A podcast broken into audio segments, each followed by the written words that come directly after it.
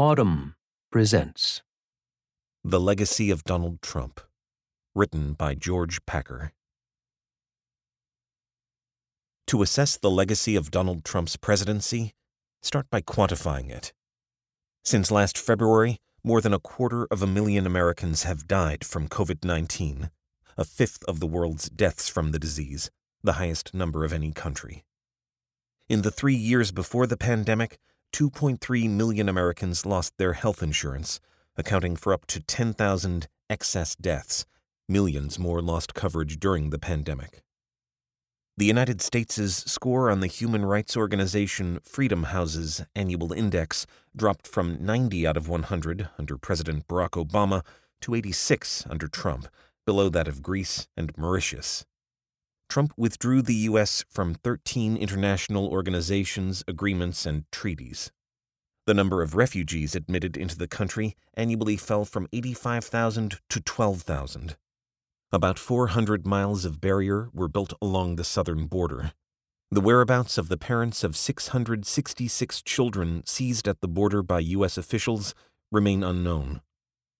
Trump reversed 80 environmental rules and regulations.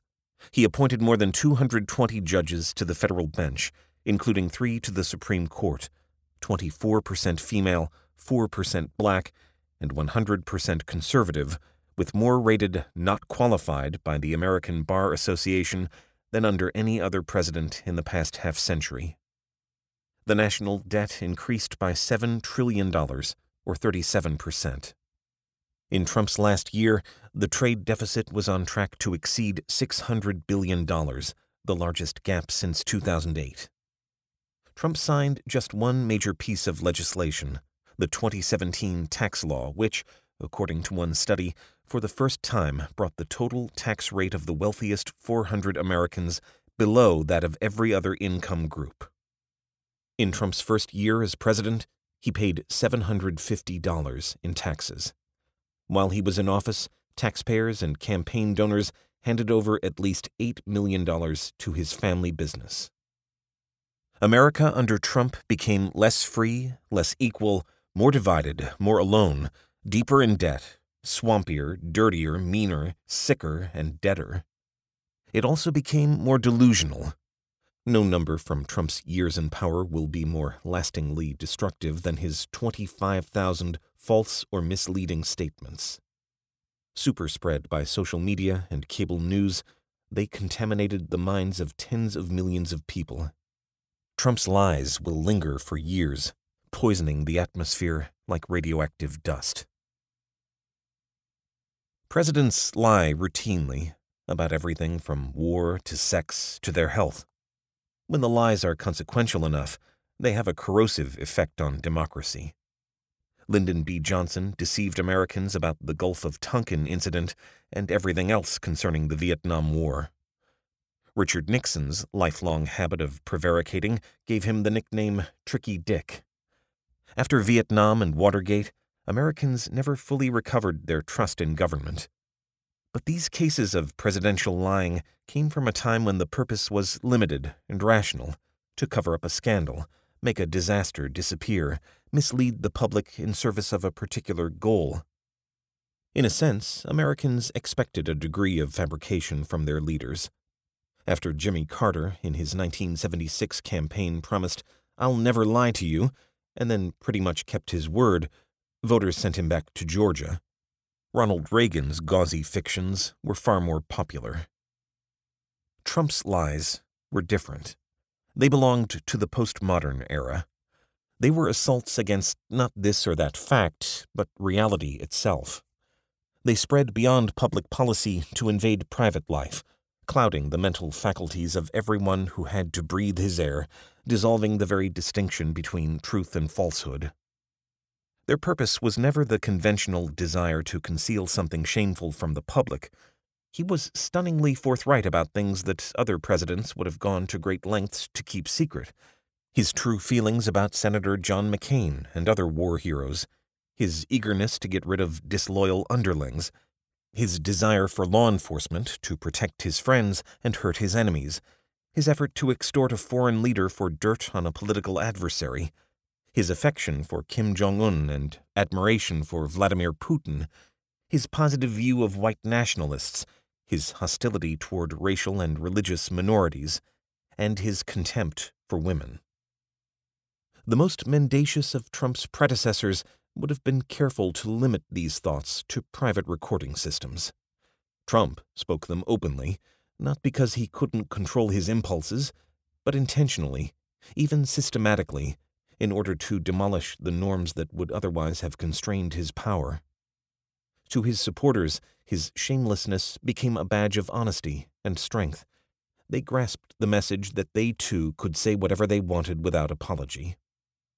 To his opponents, fighting by the rules, even in as small a way as calling him President Trump, seemed like a sucker's game. So, the level of American political language was everywhere dragged down, leaving a gaping shame deficit. Trump's barrage of falsehoods, as many as 50 daily in the last fevered months of the 2020 campaign, complemented his unconcealed brutality. Lying was another variety of shamelessness. Just as he said aloud what he was supposed to keep to himself, he lied again and again about matters of settled fact the more brazen and frequent the lie, the better. Two days after the polls closed, with the returns showing him almost certain to lose, Trump stood at the White House podium and declared himself the winner of an election that his opponent was trying to steal.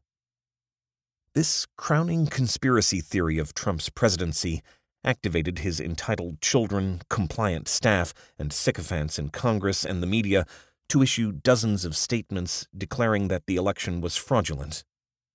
Following the mechanism of every big lie of the Trump years, the Republican Party establishment fell in line. Within a week of Election Day, false claims of voter fraud in swing states had received almost 5 million mentions in the press and on social media. In one poll, 70% of Republican voters concluded that the election hadn't been free or fair. So, a stab in the back narrative was buried in the minds of millions of Americans, where it burns away, as imperishable as a carbon isotope, consuming whatever is left of their trust in democratic institutions and values. This narrative will widen the gap between Trump believers and their compatriots who might live in the same town, but a different universe. And that was Trump's purpose to keep us locked in a mental prison where reality was unknowable so that he could go on wielding power, whether in or out of office, including the power to destroy. For his opponents, the lies were intended to be profoundly demoralizing. Neither counting them, nor checking facts, nor debunking conspiracies made any difference. Trump demonstrated again and again that the truth doesn't matter. In rational people, this provoked incredulity, outrage, exhaustion, and finally an impulse to crawl away and abandon the field of politics to the fantasists. For believers, the consequences were worse. They surrendered the ability to make basic judgments about facts, exiling themselves from the common framework of self government. They became litter, swirling in the wind of any preposterous claim that blew from at real Donald Trump. Truth was whatever made the world whole again by hurting their enemies, the more far fetched, the more potent and thrilling. After the election, as charges of voter fraud began to pile up, Matthew Sheffield, a reformed right wing media activist, tweeted Truth for conservative journalists is anything that harms the left. It doesn't even have to be a fact.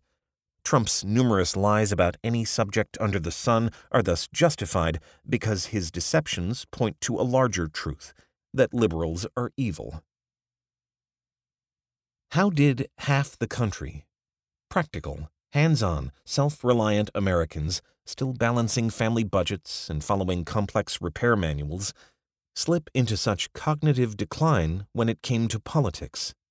Blaming ignorance or stupidity would be a mistake you have to summon an act of will, a certain energy and imagination, to replace truth with the authority of a conman like Trump. Hannah Arendt, in The Origins of Totalitarianism, describes the susceptibility to propaganda of the atomized modern masses, obsessed by a desire to escape from reality because in their essential homelessness they can no longer bear its accidental, incomprehensible aspects. They seek refuge in a man made pattern of relative consistency that bears little relation to reality. Though the U.S. is still a democratic republic, not a totalitarian regime, and Trump was an all American demagogue, not a fascist dictator, his followers abandoned common sense and found their guide to the world in him. Defeat won't change that. Trump damaged the rest of us, too.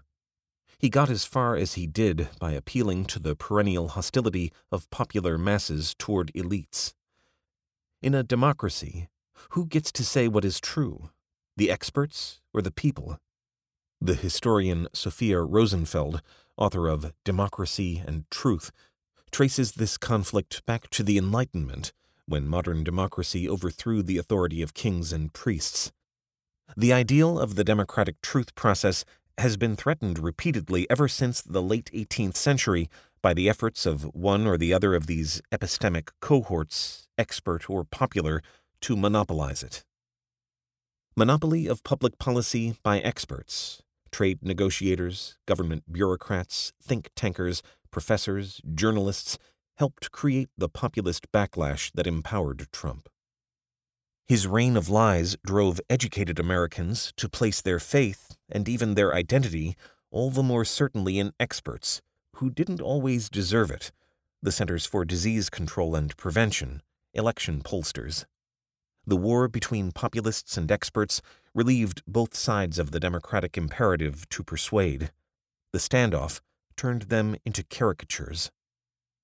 Trump's legacy includes an extremist Republican Party that tries to hold on to power by flagrantly undemocratic means, and an opposition pushed toward its own version of extremism.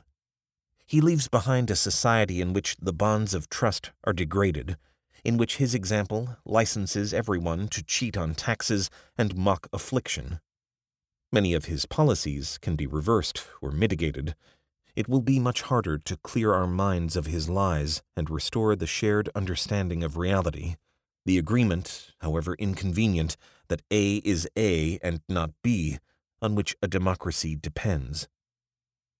But we now have the chance, because two events in Trump's last year in office broke the spell of his sinister perversion of the truth. The first was the coronavirus. The beginning of the end of Trump's presidency arrived on March 11, 2020, when he addressed the nation for the first time on the subject of the pandemic and showed himself to be completely out of his depth. The virus was a fact that Trump couldn't lie into oblivion or forge into a political weapon. It was too personal and frightening, too real. As hundreds of thousands of Americans died, many of them needlessly, and the administration flailed between fantasy partisan incitement, and criminal negligence, a crucial number of Americans realized that Trump's lies could get someone they love killed. The second event came on November 3rd. For months, Trump had tried frantically to destroy Americans' trust in the election, the essence of the democratic system, the one lever of power that belongs undeniably to the people. His effort consisted of nonstop lies about the fraudulence of mail in ballots. But the ballots flooded into election offices, and people lined up before dawn on the first day of early voting, and some of them waited 10 hours to vote. And by the end of Election Day, despite the soaring threat of the virus, more than 150 million Americans had cast ballots, the highest turnout rate since at least 1900. The defeated president tried again to soil our faith by taking away our votes. The election didn't end his lies, nothing will, or the deeper conflicts that the lies revealed. But we learned that we still want democracy. This, too, is the legacy of Donald Trump. If you enjoyed this production, find the best long form articles read aloud in the Audm app, available now for iPhone and Android.